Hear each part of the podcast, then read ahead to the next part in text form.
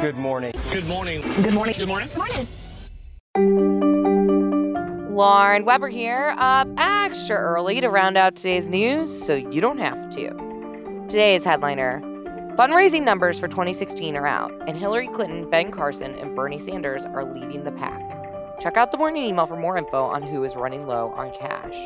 Modern day treatment of dementia can come with a price tag of over $730,000, most of which falls on the children of the afflicted. A new New York Times report asks what we really know about Osama bin Laden's death, casting doubt on the media narrative. And everyone's favorite vice president may not be out of 2016 just yet.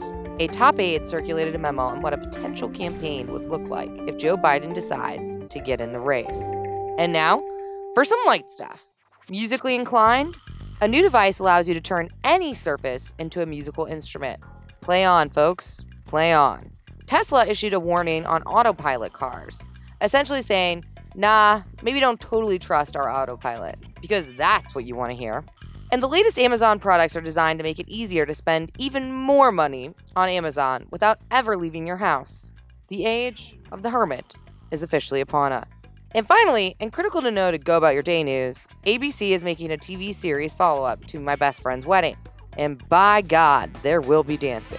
Good luck with your Friday. You'll probably need it.